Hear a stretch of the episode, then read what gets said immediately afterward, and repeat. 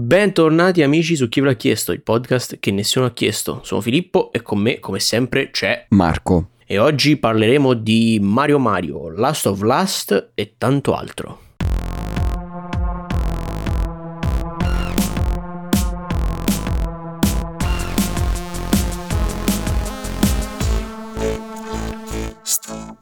Prima di parlare di queste cose, dobbiamo come sempre iniziare la settimana con le news videoludiche, o meglio la news videoludica, anche se questa settimana forse effettivamente è più corretto dire le, perché sono micro notizie di due secondi, ovvero che è uscito il DLC Resident Evil 4 Remake, se ce l'avete andato a prendere perché è molto bello, sono i mercenari, se non sapete cosa sono vi interesserà, forse magari datemi un'occhiata. Sì, i mercenari, cioè quelli del film, cioè della serie di film, dici, cioè Silvestre Stallone. Esatto, c'è... vi permette, vi sblocca la possibilità di giocare come Chuck Norris alla storia. No, non è Esatto. vero, non, è- non date retta a queste follie.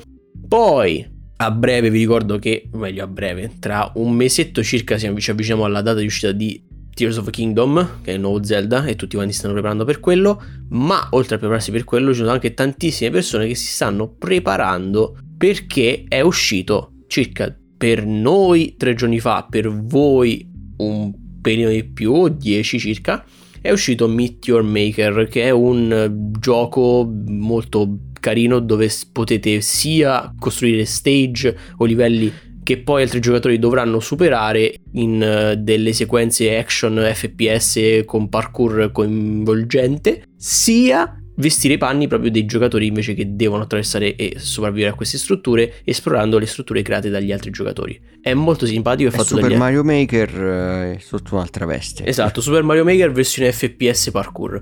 È fatto dagli stessi autori di. cioè dagli stessi autori, dagli stessi sviluppatori di quello horror dove c'è un killer che deve uccidere quattro persone. Eh, Dead by Daylight. Dead by Daylight, esatto, è stato dagli stessi sviluppatori di Dead by Daylight. Quindi sicuramente potrebbe essere una cosa interessante. Io ci do un'occhiata, vi farò sapere se lo farò.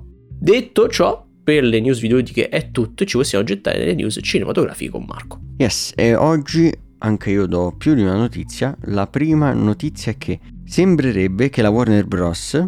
Warner Bros. Discovery ormai in realtà si chiama, eh, sia impegnata a chiudere degli accordi per fare una serie tv tratta dalla serie di libri di Harry Potter. Direttamente dai libri e non quindi su altre cose. Non sarà uno spin-off, ecco, tipo Animali Sì. Fantastici. Sì, sì, sì, sì. E ok, non ho altro da dire su questa cosa, non so, vogliono spremere tutto quello che possono da questa serie come si fa su, un po' su tutte le cose, adesso un po' sull'onda anche del rinnovato interesse che ha portato Hogwarts Hogwarts Legacy Legacy, probabilmente. L'altra notizia invece è che sono uscite tutte le candidature ai David di Donatello 2023. Vi dico solo quella miglior film, poi magari andate a recuperare anche le altre candidature.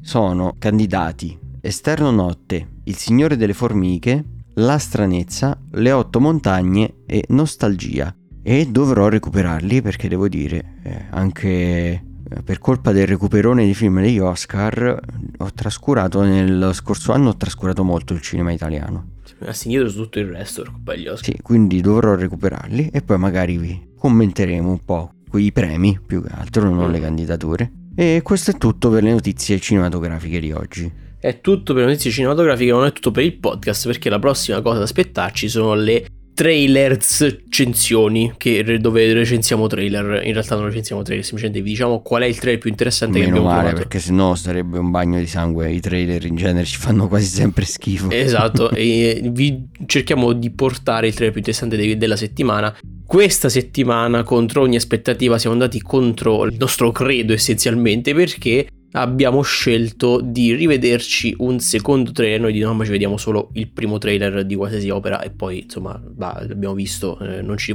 non ci torniamo su, quel, su qualsiasi film eh, sia.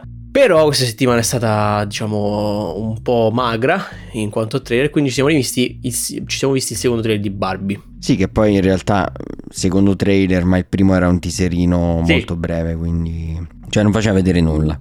Quindi ha senso parlarne. Esatto, ci siamo il secondo trailer di Barbie e lo riportiamo, lo riportiamo in auge perché, come ha detto Marco, eh, si vede abbastanza di più e ci lascia un po' intendere qual è il mood generale del film, qual è, insomma, com- le vibes, le vibes del film. Vibes che, devo dire, a me non hanno convinto granché, nel senso sì, sembra simpatico, sembra, buon, sembra un buon materiale per i memas, però non mi dice niente. Beh, sì, diciamo che non è chiarissima la storia che vuole raccontare perché vediamo fondamentalmente Barbie e Ken quelli più canonici, diciamo, interpretati da Margot Robbie e Ryan Gosling, che un po' litigano con le altre versioni di loro e poi sembrano uscire dal Barbie World.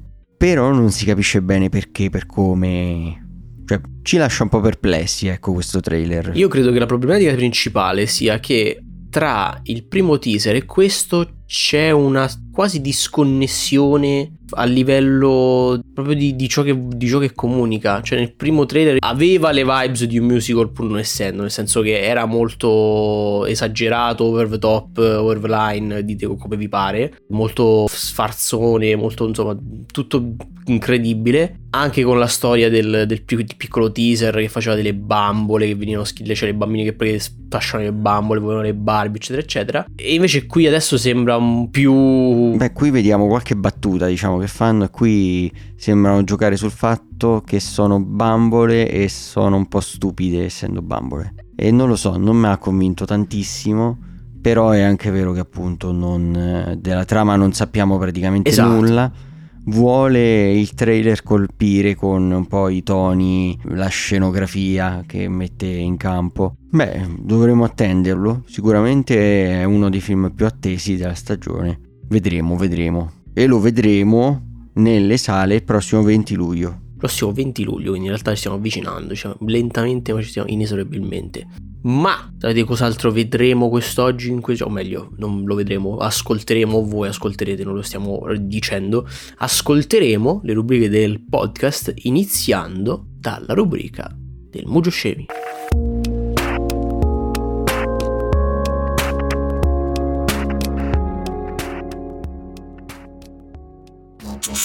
E per la rubrica Emojicemi di oggi Marco ben sa che io quattro domande gli devo, o meglio quattro categorie gli devo sottoporre e lui una deve scegliere per affrontare una domanda inerente a tale categoria. E le categorie sono musica, giochi, scienza o mitologia. E oggi voglio andare con la scienza, va? Oggi andiamo con la scienza e oggi la domanda scientifica di oggi è una domanda un po' con prospettiva abbastanza apocalittica o meglio, non necessariamente apocalittica, però che potrebbe avere delle ripercussioni importanti a livello planetario. Perché? Voi dovete sapere che nel cielo ci sono tantissime stelle, ma non, le, non in modo filosofico eh, e non in, in, stelle intese come quelle lucine divertenti che brillano. Ok, quindi nell'universo ci sono tantissime stelle. Esatto, nell'universo ci sono tantissime stelle, le stelle quelle tipo il Sole, quelle vere stelle.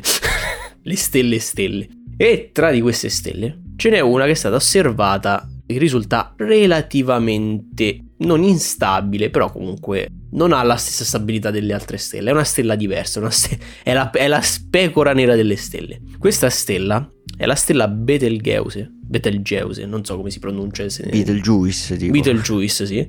E gli scienziati si stanno non preoccupando, però stanno ipotizzando vari scenari eh, che potrebbero accadere inerenti ad essa. Fra questi c'è anche lo scenario se esplode, se esplode la stella, perché dovete sapere che quando una stella va avanti con il suo ciclo di vita abbastanza lungo, eventualmente esploderà non per disintegrarsi, ma perché poi c'è tutto un processo dove eh, diventa... Può diventare diverse cose. Esatto, esatto. Però per l'esplosione è la supernova. Esatto, esatto. Se questa stella Betelgeuse, Betelgeuse, Betelgeuse e Betelgeuse esplodesse, passando dalla sua stella di supergigante rossa supernova, per quanto tempo illuminerebbe i cieli terrestri? Per due giorni? Per due settimane? Per due mesi?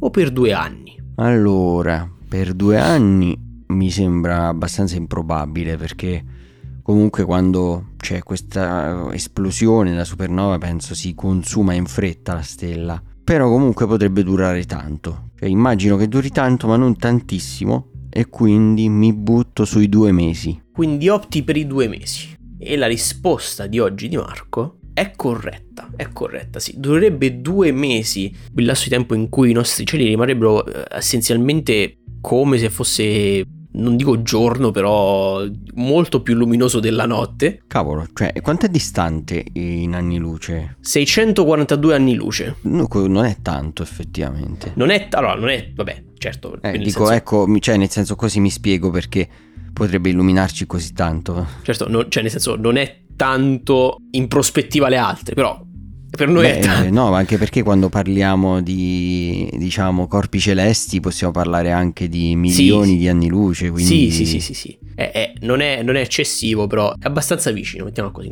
è relativamente vicino. E quindi, insomma, per due mesi i nostri cieli rimarrebbero illuminati dalla, dalla conseguente esplosione indotta suo, dal suo passaggio di stadio. E ovviamente, eh, insomma, si stanno creando varie ipotesi e teorie su, su, e teorie su come questa perenne luce potrebbe cambiare o comunque avere effetto sul, sul globo, perché eh, logicamente, logicamente, si sfasano un po' di cose se, se non c'è la notte. Quindi eh sì. speriamo che non avvenga troppo presto, perché altrimenti è un po' un casino. Detto ciò, mettendo da parte questa terribile apocalisse eh, potenziale, Marco ha indovinato, quindi insegniamo un giungo da vittoria qui. Yeah. E non per Betelgeuse.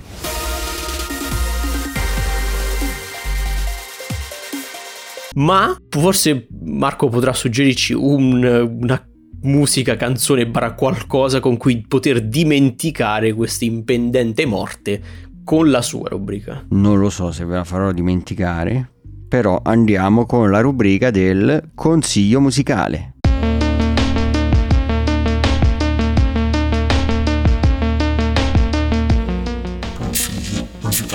E non so se ve lo farò dimenticare perché eh, quello che sto per consigliarvi oggi è qualcosa di molto ambient, mus- qualcosa che anzi potreste usare anche per, eh, diciamo, eh, meditare in qualche modo, che è l'album di un artista che io ho ignorato per tantissimo tempo, è stata una mia mancanza, che è Apex Twin. E quello che voglio consigliarvi è il suo album I Care Because You Do che è questo album di musica ambient e elettronica che è molto particolare, ma tutta la musica di Apex Twin è particolare. Direi che non è di facile ascolto perché è molto sperimentale. Okay. Quest'album si basa anche molto su mettere dei rumori bianchi all'interno delle canzoni. È, è molto strano, però se non avete mai sentito provate a dargli un ascolto perché potrebbero allargarsi i vostri orizzonti musicali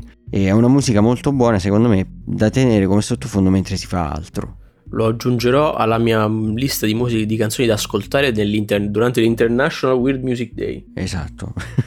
Beh, magari mentre stai giocando potrebbe essere adatto a Vex Twin. Ah, okay. È, è comunque un ambient non troppo, cioè rilassante ma non estremamente rilassante perché eh, rimane comunque una componente nei, nei, suoi pezzi un po' più strana, particolare, ecco, rispetto all'ambient che ha solo i suoni bianchi e basta.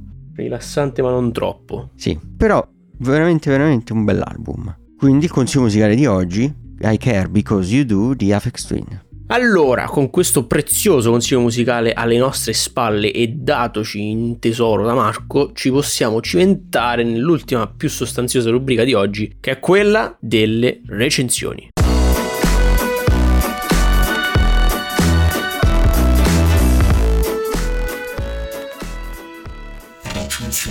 Perché ci siamo andati a vedere un po' di cosine, io e Marco, meglio, io e Marco si è andato a vedere una cosina insieme e Marco si è visto altre robine durante la settimana.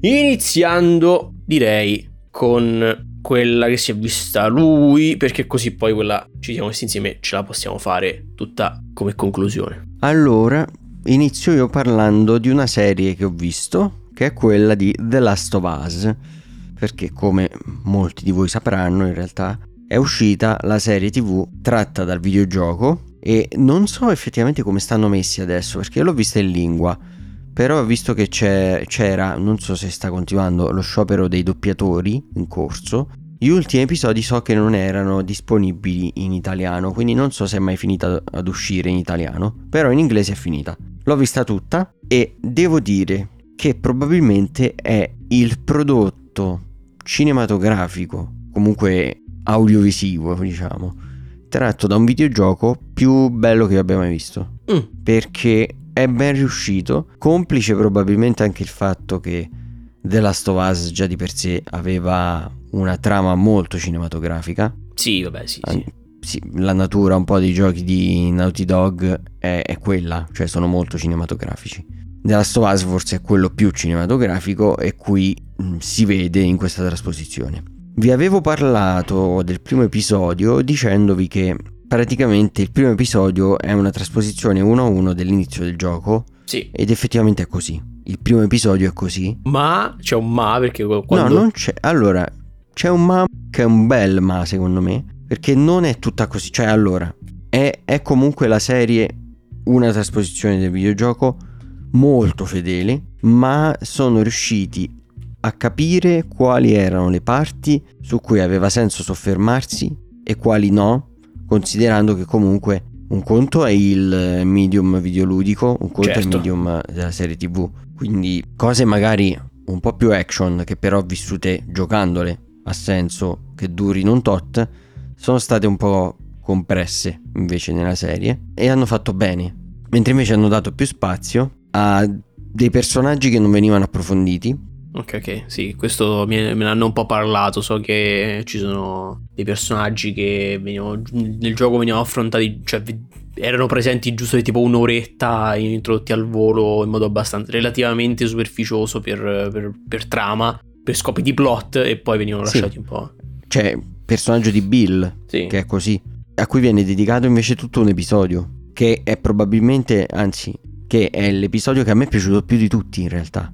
C'è questo episodio, l'episodio 3, che secondo me è veramente stupendo, con Bill interpretato dallo stesso attore che ha fatto eh, Nick Offerman, Mio padre. che poi è Nick Offerman perché Sì, sì, sì, sì. in eh, Parks and Recreation Nick Offerman interpretava Nick Offerman. Esatto, eh, lui, è- lui interpreta sempre se stesso in qualsiasi rappresentazione. Eh, e qui no, qui Nick Offerman interpreta Bill. Ok, qui è ok, ok. Però ha ancora dei, dei- delle caratteristiche a Nick Offerman, tipo la capacità di sapersi arrangiare con qualsiasi cosa. Beh sì, qui sì. è un survivalista qui, il personaggio di Bill. E comunque appunto dicevo che eh, va ad espandere su questa cosa, va ad espandere che in realtà lo faceva anche il gioco con un DLC, va ad espandere un po' sul passato di Ellie. E va ad espandere un po', va a parlare un po' dell'incipit di quello di come è nata l'epidemia. Quindi dal punto di vista della scrittura non ho veramente niente da ridire, anzi mi è piaciuta molto. E una cosa che mi è piaciuta molto anche è la scelta della colonna sonora. Secondo me sono state fatte delle scelte stupende a livello di colonna sonora, sono stati inseriti dei pezzi che in qualche modo fanno parte della trama, o meglio, giocano con le musiche, gli autori della serie. E ti mettono delle canzoni ne- negli episodi che ti spoilerano un po' quello che andrà a succedere. Se, se effettivamente ti metti a vedere che cosa significa quella canzone Chiaro, chiaro, chiaro. e che poi ritroviamo più avanti. Quindi anche questa cosa mi è piaciuta molto. L'interpretazione dei, dei due attori principali è veramente molto buona. Rimango dell'idea che chi non ha giocato il videogioco forse se- si può godere di più anche la scelta di Bella Ramsey come Ellie Sì, quello. perché sì. non ha il contrasto tra la Ellie del videogioco e la Ellie della serie. Eh, esatto, semplicemente non ha un confronto da effettuare, capito? Quindi non. Mm, però devo dire che comunque lei è brava e interpreta bene il personaggio, quindi non ho da ridire. Sì, cioè, noi comunque la, la critica che gli era stata mossa principalmente non era mai stata su riguardo la bravura della reci- in quanto a recitazione, ma proprio l'errore per chi rite- magari non la riteneva giusta per la parte non era stato commesso da lei. Cioè non era colpa sua, ma era proprio il casting che a livello fisico non, non dava molto, però nessuno metteva in dubbio le, le sue doti attoriali. Sì, sì, poi però di- diciamo che secondo me sono critiche che lasciano un po' il tempo che trovano, Sì, dato sì, che sì, comunque. Vabbè, quello è certo. una serie tratta da un altro prodotto di finzione. Sì, sì, Eh, sì, sì, cioè, sì, quello- nelle- nei film biografici, critiche di questo genere, Hanno più senso, le, certo. sì, le posso anche comprendere. Qui potevano scegliere chi volevano, insomma. Chiaramente, per chi ha giocato il videogioco, c'è questo sforzo in più di dover un attimo eh, mettere da parte la Ellie del videogioco e abituarsi alla Ellie della serie. Esatto, è più una questione semplicemente di dover as- associare la nuova faccia al personaggio, tutto qua, è nulla Eh sì. di incredibile. Per il resto, qualità della produzione e qualità HBO, che è una garanzia nel mondo delle serie. Quindi in realtà devo dargli un bel voto a questa serie. E credo proprio che si meriti un, un, un 8. 8, 8 e mezzo direi. Beh. Vale veramente la pena vederla, anche se avete giocato al videogioco. Un prodotto buono. Beh, bene, bene, bene, bene. Quindi tutto sommato possiamo dire con convinzione che i prodotti, o meglio, gli adattamenti videoludici a cinema stanno avendo insomma, un buon- sia un buon seguito sia buon successo. Sì, unico punto negativo forse Mhm. è che effettivamente giocando al videogioco riusciamo a immedesimarci di più Vabbè, quello certo. in Joel principalmente, però in generale nei personaggi con cui viviamo quell'esperienza, che la viviamo un po' più in prima persona nel videogioco, e riusciamo un po' di più a- anche a mm, comprendere i sentimenti che provano questi personaggi, secondo me, con eh, il medium videoludico. Nella serie è un po' più difficile, soprattutto viene trasmesso in maniera meno efficace, secondo me, l'attaccamento di Joel verso Ellie che viene a formarsi Chiaro.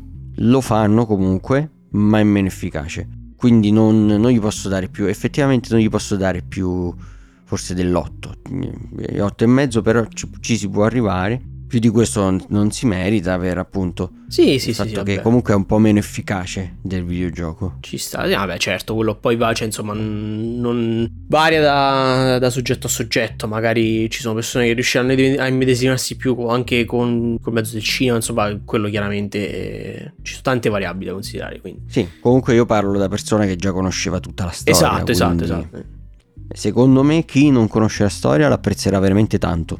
Ah, ah, soprattutto a loro consiglio la visione. Bene, bene, bene. Allora, con Last of Last, Last of Us consigliato, c'è un altro titolo che vi dobbiamo consigliare e che di cui dobbiamo parlare entrambi perché ce lo siamo andati a vedere al cinema. Stiamo parlando di- del film di Mario Bros. Mario, Super Mario, Mario l'uomo dietro il Mario. Sì, che credo in italiano sia Super Mario Bros. il film. Sì, Super- titolo. molto, molto standard. È un film particolare perché a livello di trama non dobbiamo, cioè non è necessario dire niente perché anche perché la trama è relativamente sempliciotta. Il film non è qualcosa di rivoluzionario a livello mediatico, cioè non è che scuote le fondamenta del mondo cinematografico o nulla di assoluto del genere, però è proprio nella sua semplicità che riesce a divertire e a fare quello che ha fatto un po' il, il gioco originale nella... È, cioè, è- è uno specchio perfetto del gioco, il film. Non ha, non ha pretese, non ha nulla di complicato, ha un buon fanservice, ha dei momenti per- molto divertenti per i piccoli, ha dei momenti molto divertenti per gli adulti, riesce a divertire tutti, diverte e va, e non, non- non si preoccupa di fare altro, non si preoccupa Sì, di porre... Lo fa citando tutte le varianti videoludiche in cui abbiamo visto Mario. Esatto, non, non cerca di, di- di essere nulla che non è. Ed è proprio per questo che riesce bene a fare ciò che vuole fare, ovvero divertire. Non c'è granché da dirvi a livello appunto banalmente di, di storia, di... cioè ve lo, dovete, ve lo dovete andare a vedere per capire perché è bello, perché è una cosa che va vista, proprio va vissuta. Simpatico, non so cos'altro aggiungere. Beh, allora, eh, noi abbiamo visto in italiano, Sì, sì, innanzitutto. E quindi possiamo anche giudicare il doppiaggio in italiano. Ah, vabbè, Devo sì, sì. dire, eh, a me non è dispiaciuto. No. Secondo me è un buon doppiaggio. Sì, sì, sì, sì. Ho trovato il doppiaggio di Luigi molto buono, veramente forse il più buono. Il doppiaggio di Mario era buono, ma non ai livelli di quello di Luigi, a mio avviso. Sì. Proprio più che altro per le vocine che venivano fatte erano molto più buone quelle di Luigi. Sì, diciamo che vendeva, cioè il doppiatore di Luigi vendeva un po' meglio il proprio personaggio. Sì, il citazionismo a me è piaciuto del Mhm. film. La trama è, come ha detto Phil, è un po' un optional. nel senso è funzionale al poter giocare su altre cose, no? Perché il film gioca sul farti vedere le cose tratte da Super Mario Kart, da Smash Bros, da Super Mario, vabbè, standard ovviamente, da Super Mario Maker. Esatto, la trama non è il centro focale del film, la, la trama è la motivazione per, per farti vedere le cose divertenti. Sì, adesso il vero problema è si sa già che continuerà questa saga. Non potranno basare i prossimi capitoli sugli stessi presupposti di questo film perché un film basato su questo ti funziona. Sì, perché cioè Comunque no. la trama è carina eh, perché è Mario che si ritrova dal mondo umano al mondo del videogioco, diciamo. Quello eh, va nel regno dei funghi che sta per essere attaccato da Bowser e si ritroverà, andrà dalla principessa e l'aiuterà nel cercare di sconfiggere Bowser perché deve salvare suo fratello Luigi che insieme a lui è stato scaraventato in questo mondo e invece di essere finito nel regno dei funghi è finito nel regno oscuro. Nel regno oscuro da, da Bowser. Questa è la trama. L'animazione è fatta bene, è fatta dallo stesso studio che eh, fa i Minions e di Cattivissimo Me, Illumination, e funziona a livello di animazione ma a livello anche di character design sono, sono belli personaggi diciamo il character design ce l'avevano già fatto chiaramente. Però un pochino gliel'hanno cambiati i connotati. Forse non mi è piaciuto troppo come li hanno cambiati un po' a Peach. Sì non, non ha fatto impazzire neanche a me. Non è, cioè, non è, vabbè, non è ovviamente brutta eh, non è che però è, è un po' boh, c'ha un un po' meno, un, un po meno pitch di, di, di quanto... È, dif- cioè, è difficile descriverlo, però la versione videoludica era più principesca, non so come... Sì, eh, boh, a me non, non, piaceva molto la parte della, della bocca, come l'hanno fatta nel film. Per carità, eh, sono, sono gusti personali questi, non è che, ripeto, non è brutta solo no, part- non particolarmente apprezzata a livello diciamo che sì l'hanno fatta in un certo modo probabilmente per dargli un po' più di espressività sì però mi risultava un po' strano menzione d'onore secondo me alla colonna sonora perché contribuisce tantissimo alla bellezza del film e prende tutte le canzoni più famose di Super Mario, le riarrangia, eh, più che altro riesce a riconoscere i vari motivetti all'interno dei pezzi. Sì. E per un fan della serie è una cosa bellissima. Sì, sì, sì, sì, assolutamente. Non siamo assolutamente oggettivi in questa recensione, dobbiamo no. ammetterlo. e io gli dico che gli do un, uh, un 7. Un 7 lo merita perché mi è piaciuto comunque molto e il mio cuore è stato felice nel sentire le musichette, nel vedere Mario, quindi per me ci sta. Io, io rimango sulla baseline che avevo quando siamo usciti dal cinema, quindi mi terrò sul 7,5 che qui quindi grosso modo siamo allineati, io gli do quel mezzo voto in più giusto perché sono super super ultra fagotto del, delle colonne sonore di quando ci fanno questi trucchetti magici con le varie team e quindi varie films quindi quel mezzo voto glielo do volentieri. Però sì ci sta ci sta molto buono, molto buono, molto carino, non cerca di strafare, mm, assolutamente piacevole da vedere, consigliatissimo. Sì, se non avete visto sappiate che ci sono due scene, una mid credit e una post credit, quindi guardate e avrete qualche suggerimento, diciamo, su se succederà qualcosa, cosa succederà e così via. Bene, allora con questa recensione fatta anch'essa direi che possiamo concludere l'episodio di oggi. Sì, un episodio un po' più corto del solito, ma ci sta, ci sta. Ci sta è, è, il, periodo, è periodo così, periodo così. Ma non concludiamo il podcast e soprattutto non concludiamo immediatamente l'episodio perché ci sono delle cosine da ricordare. Eh sì, perché è il momento di ricordarvi che il podcast si chiama Chi ve l'ha chiesto per un motivo, ovvero che potete richiederci quello che vorreste sentire recensito nei prossimi episodi e noi vi accontenteremo rispondendo così alla domanda chi ve l'ha chiesto perché ci avrete chiesto voi di cosa parlare. Per mandarci le vostre richieste potete farlo su tutti i nostri social di cui troverete il link in descrizione e che sono il nostro profilo Instagram, chi ve l'ha chiesto podcast, tutto attaccato, il nostro server Discord dove potete entrare se volete avere un contatto un po' più diretto con noi, giocare con noi qualcosa, chiacchierare e così via il nostro canale Telegram dove potete entrare se volete ricevere una notizia ogni volta che ci sarà un nuovo episodio disponibile o una notizia importante da comunicarvi e infine troverete in descrizione anche il link alla playlist Spotify dei consigli musicali dove ci sono raccolti tutti i consigli presenti, passati e futuri della rubrica e quelli dei prossimi episodi li troverete lì con quasi una settimana d'anticipo rispetto all'uscita degli episodi. Quindi aggiungetela al vostro Spotify e consigliate il nostro podcast ai vostri idraulici. E non e idraulici. ai non idraulici. Ciao a tutti e buon proseguimento di vita. Al prossimo episodio. Ciao! Ciao!